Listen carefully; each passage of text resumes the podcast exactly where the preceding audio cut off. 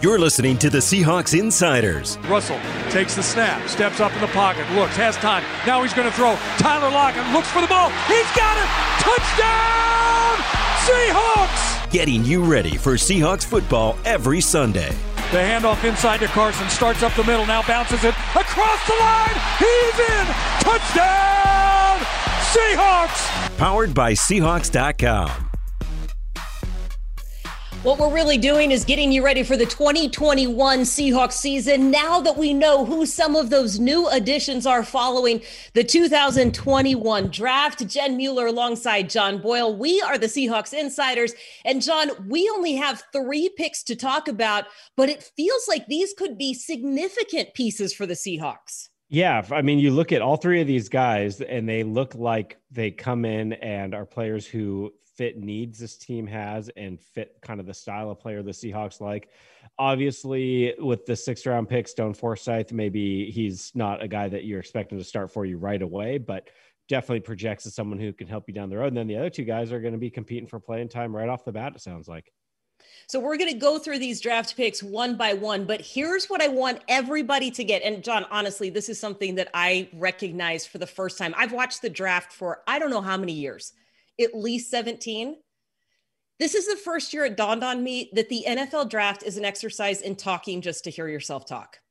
Well, I don't know why. When, especially when you go seven rounds of it. I mean, there's, well, I, I'm impressed with the people who broadcast all three days of the draft. Like, you got to have a lot of material to go through. You've got to at least be able to pretend you know about hundreds of players. It's impressive.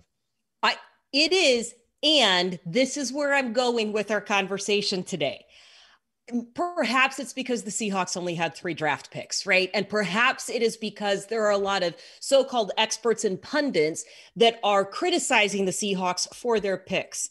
But here's the thing that none of the experts truly understand is how a player fits into a team, right? Acquiring talent is awesome and it's great. And there's a lot of super talented players out there. And you can argue about where you're going to take them in the draft. But ultimately, it comes down to how they fit into the scheme.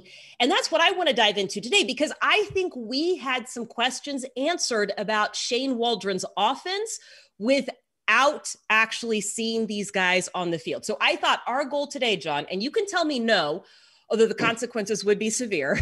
I'm out. you can tell me Podcast no. over. but what I'd like to do is take a look at specifically how these guys fit in and what we learned about how the Seahawks will look when they take the field later this year.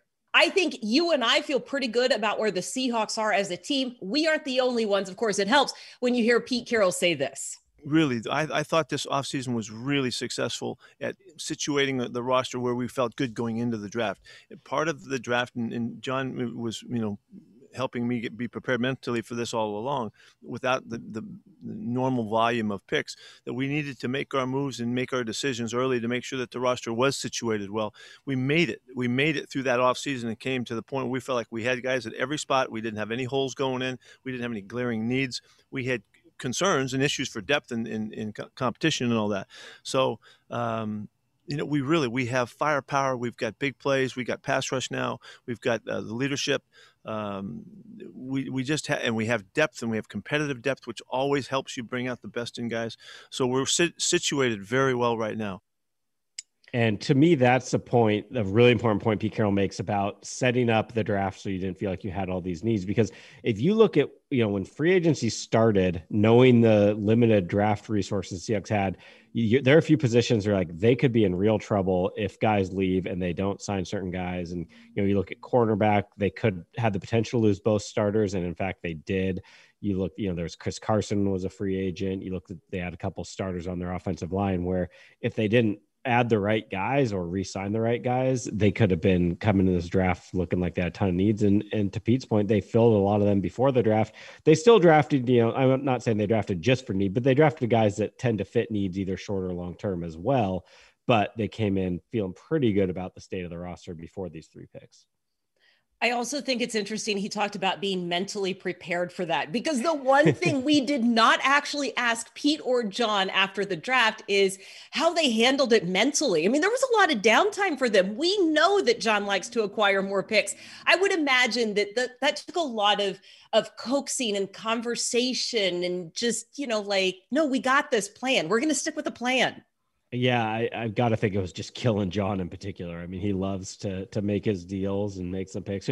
Who knows? Maybe he was just constantly on the phone proposing picks, even if they weren't really going to make or trades, just if they weren't going to make them, just to keep himself occupied. But and, and as they joked, you know, they they spent around ones and three focusing on Jamal Adams, and then on day three they could watch some Carlos Dunlap and Gabe Jackson highlights and be happy about the guys they already acquired with those picks. But yeah, I'm sure for those guys in the draft room and their cardboard cutout alter egos, it was a, a weird draft. Well, and there's no reason to be ex- not to be excited about who they drafted. Let's start with their second round pick. It was the first time the Seahawks had a chance to make their selection with the 56th overall pick, wide receiver D'Wayne Eskridge out of Western Michigan. When you take a look at the numbers, 5'9, 190, you would assume that he profiles as a slot guy. But yet, when you hear him talk and you understand his background, he thinks he fits into this wide receiver group as that number three guy in general. Yeah, so I know about Russell Wilson, um, Tyler Lockett, and then DK. You know, so I just come in and bring some more explosiveness to it. You know, those are all dogs that I mentioned. You know, I'm also a dog, so I feel like I'll be able to fit fit in pretty good. You know, and just take it to another level. Do what I'm paid to do now. Yeah, and we don't know where they're going to line him up yet, in part because we don't know what this offense will look like. But they, you know, in the past with Seahawks receivers, they've tried to kind of have guys who can play multiple spots. Most notably, we've seen Lockett spend a lot of time in and out of the slot. So I, I think realistically, we could see Eskridge line up kind of all over. But wherever he is, I think the biggest point is the one Pete Carroll made after they drafted him is you know, talking with Shane Waldron, they want that third weapon in the passing game that can really keep teams from just focusing on kind of what we saw late last season when it was if you take Tyler Lockett and DK Metcalf out of the passing game, it's a lot easier to slow Seattle down. Well, now if you have an Eskridge, if you have a Gerald Everett adding to what they already have, that can make this passing game that much more dangerous.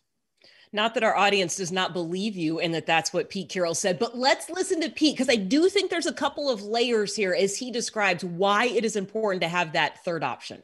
Shane has talked since we first tar- started talking about, you know, schematically how we're going about it, philosophically how we're going about the offense, about having three legitimate threats, you know, in, in passing situations. So a defense can't can't lock you down.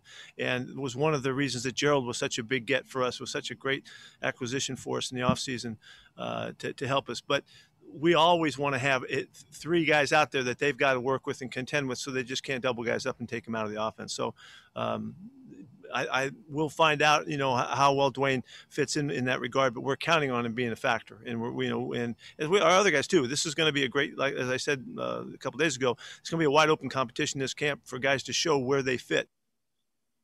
So when you hear that, it sounds to me like he's your number three right out of the gates. I know that there's guys with more experience on the roster, but that they're leaning towards having the newcomer fill that role. I think it's fair to interpret it that way. I mean, there's always going to be competition, clearly, but you don't usually take a second round pick on a guy, especially it's a position where you kind of have the need and not expect him to play and contribute right away. Look, if you had a starting quarterback and loved a guy in the second round drafted him, you're not going to make that assumption there. But when you're talking about number three receiver appeared to be a need on this team, Freddie Swain did some really good things, and he's going to get a chance to compete. And I think he'll be on the field one way or another. But yeah, I don't. Again, I don't think you go out and use the 56th overall pick, your first pick, on this guy if you don't expect Eskridge to be a big part of your offense right away. Well, and if your objective is to not have defenses lock you down, I mean, my gosh, if you have Eskridge, Tyler Lockett, and DK Metcalf on the field, and I realize if you spread them out wide, you can cover a lot of ground, but imagine them in a bunch set and trying to figure out which route these guys are going to run and where they're going to be on the field. That is a lot of speed. There is no way that teams can consistently cover that during the course of a game. Exactly. And again, this goes back to the whole conversation about three guys. You you don't want just as good as that duo is, it's a lot easier for defense to say, okay, we got two guys who we really need to contend with. When it suddenly becomes a third guy with that kind of speed, it's just a whole nother factor that it's really impossible to match up with. Well, and he's got toughness too, right? So five nine, you'd think smaller size, but he's 190 and he played both ways in college. Yeah. Cornerback and wide receiver. We've seen Richard Sherman make that switch the other way, going from wide receiver to cornerback. I was super impressed listening to him and how tough he was and how much he wanted to make his mark in all phases of the game because he volunteered to play special teams.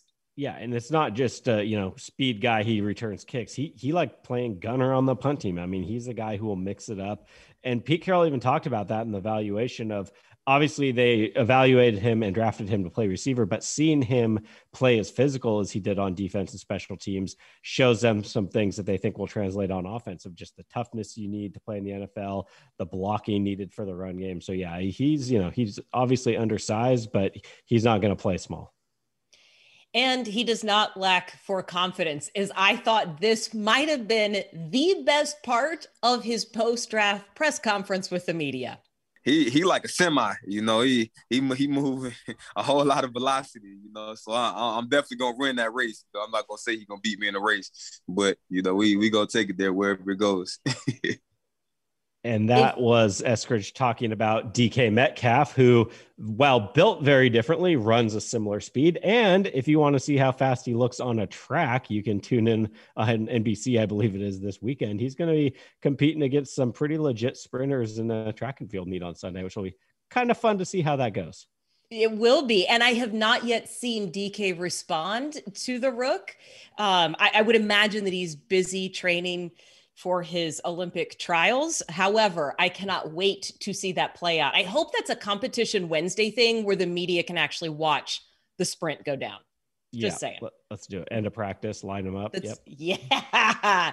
Yeah. I am definitely cheering during that one. Like, you're not going to be able to keep me quiet on the sidelines.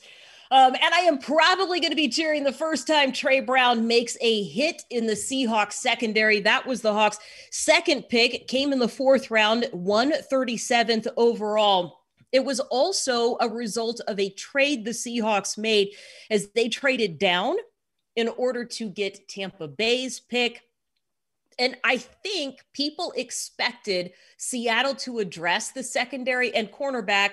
I'm not sure where Tre Brown came up in the conversation because he does not profile as a corner that would traditionally fit in Pete's system. What did we learn about Pete's changing parameters? Yeah, I mean, obviously, we know Pete loves his long corners, long arms, tall guys, but they also are willing to make exceptions at times. And I think DJ Reed was the really clear example of that. Was he did not fit the mold at all last year, but kind of injuries forced them a little bit into putting him as an outside corner, and he thrived out there. And now you got to consider him a strong candidate, if not a favorite, for one of the starting jobs on the outside. And that showed them, look, you know, eh, John Schneider made the comparison. It's kind of like Russell Wilson, different position, obviously, but sometimes guys can overcome.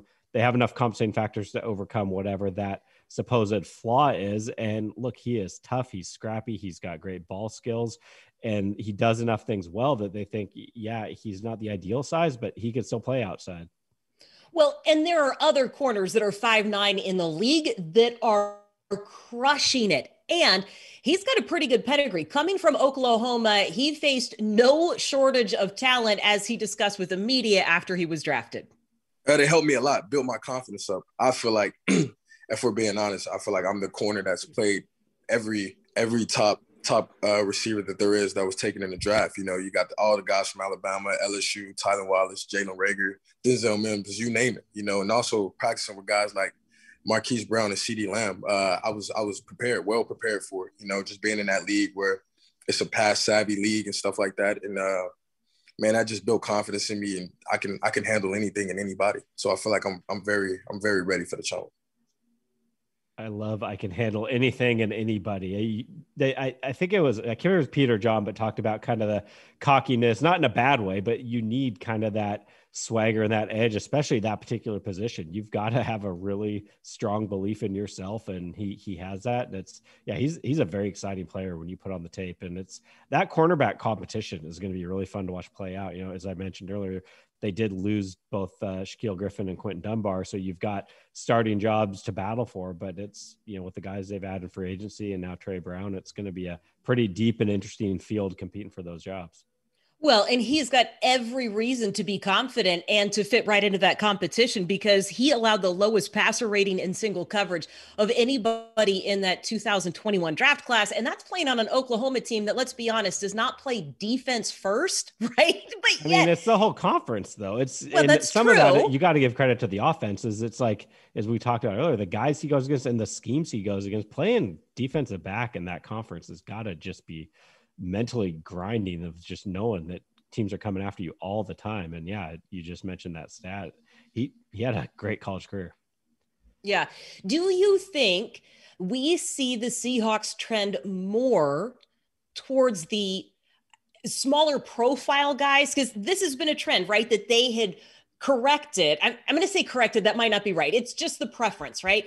10 years ago, before Pete came in, 11, 12 years ago, all the cornerbacks were smaller. Then they went larger. Do you think this is regressing toward a mean, or do you think this is a one off because of his talent and his physicality? You know, I don't know for sure. We'll have to wait and see how it plays out. I think there's couple things that factor and some of it is what the Seahawks did. I mean, eh, like you mentioned, teams used to play small guys and you used to be able to get a Richard Sherman in the fifth round. Eh, Richard Sherman, that same player is not going in the fifth round five years later, let alone 10 years later, because the league has adjusted that way. So it's harder to find those guys now. They're more coveted. And also guys like Richard Sherman are the exception, not the norm, that they can move well enough at that size. There are a lot more 5'10 guys who have the quick hips and feet to play cornerback. So, yeah, I, I also think we're seeing more and more of the smaller, I mean, the Eskridge type receivers thriving in the NFL. So maybe there's an adjustment there of you know, Tyreek Hill being the most obvious one, but these small, super fast guys, they're maybe a little easier to cover with a Tre Brown size cornerback. So it could be a little bit of adjusting that way. So, look, I don't think we're going to see over the next five years every tall cornerback gone in the league, and the Seahawks are playing all five nine, five ten guys, but we have seen them become more open to it for sure. Yeah, well, and probably because they're victims of their own success, right? Yeah, exactly. like you said, you, you can't find those guys anymore.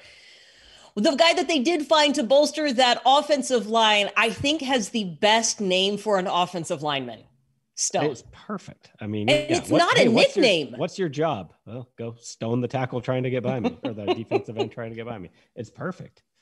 And yeah, I, I thought for sure it was gonna be a nickname, and then he got asked. So I was like, no, you know, just my name. I, I, love that his parents had a sense of humor about it too, and said, "Well, if football doesn't work out for you, go try WWE. You know, like and, go be The Rock." And sure enough, he was the Rock for Halloween. It looks like a couple years ago. He posted that social media photo and pretty pretty good version of it. And look, the was Rock it, was a college football player too, so maybe that's it's true. Was Stone Forsythe's Halloween costume worn better than our own NASA Chobies? Ooh, that's a tough one. I, very realistic in life. And NASA pulled it off very well, although you do have to give Stone the slight advantage on just size. NASA, that sounds like a little bit of a diss. I mean, this is coming from the the small five nine, you know, new wave Seahawks cornerback size guy talking here. So I'm not dissing anybody's size. I did what I could. I know better than uh, minus all the speed and athleticism. I just have the height you can thank my wife for that. She's a big Halloween person. She came up with the idea. She's the one who got the whole get up. So like she gets all the credit. I don't quite look like Stone or The Rock, but close enough.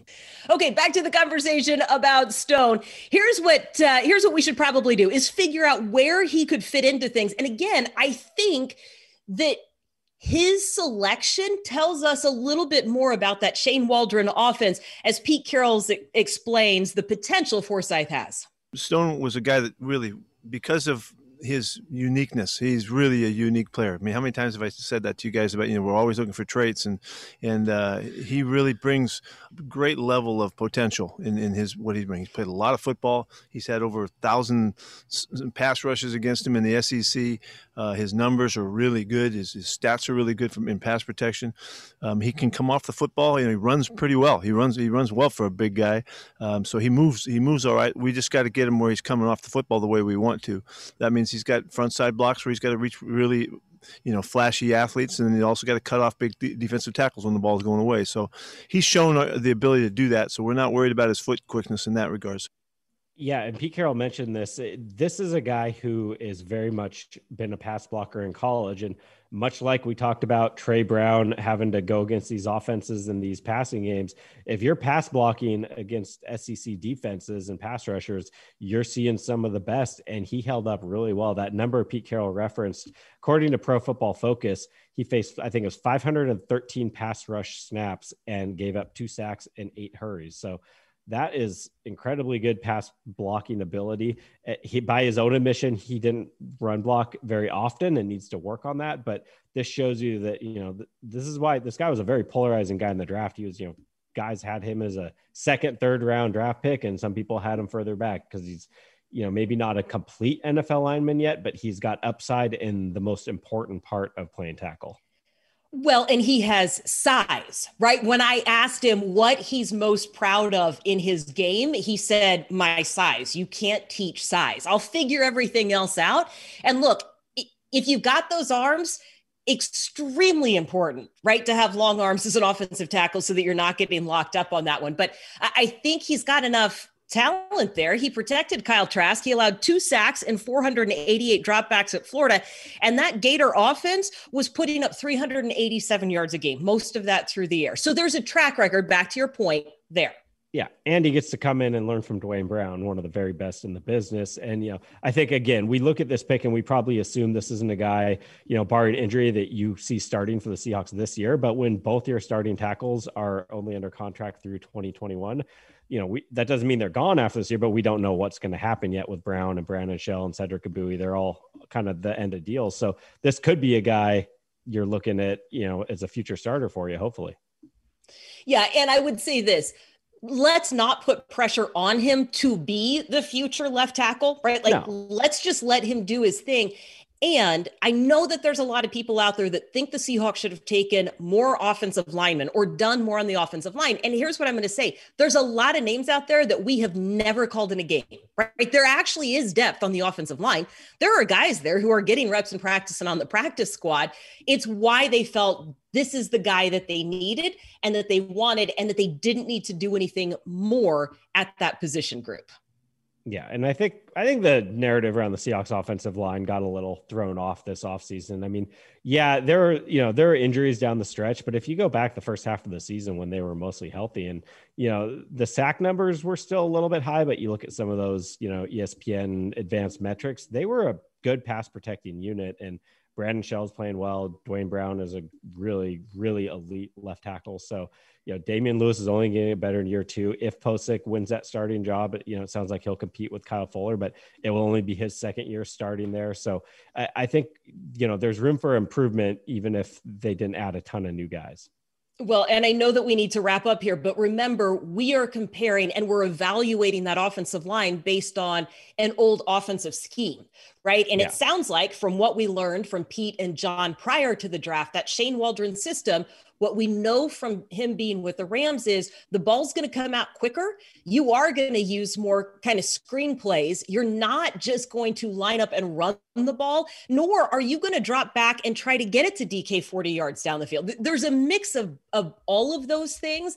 And I think if you think about it in context of what the new system could look like, it changes how you evaluate the effectiveness of any of those players. Oh, for sure. I mean, when I remember when Waldron was hired, looking this up again, this won't be a carbon copy of the Rams offense, but they're going to take elements of it. And they over the last few years have been one of the best pass protecting teams year after year after year. And that's not just the guys up front. They do have some good linemen there but a lot of that is the scheme the way they move the quarterback around to get the ball out quickly. So you bring some more elements of that to the Seahawks offense and you know still sprinkle in the shots you want to take. I, I think we could hopefully see those sack numbers go way down. A little fly sweep with D'Wayne Eskridge. Yes Oh, I'm already thinking about it. I am already thinking about seeing the guys on the field in July for training camp. I hope that we're going to talk to you guys before then. Thanks so much for listening to this edition of the Seahawks Insiders podcast for Jen and John. I'm Jen. He's John. We'll see you next time.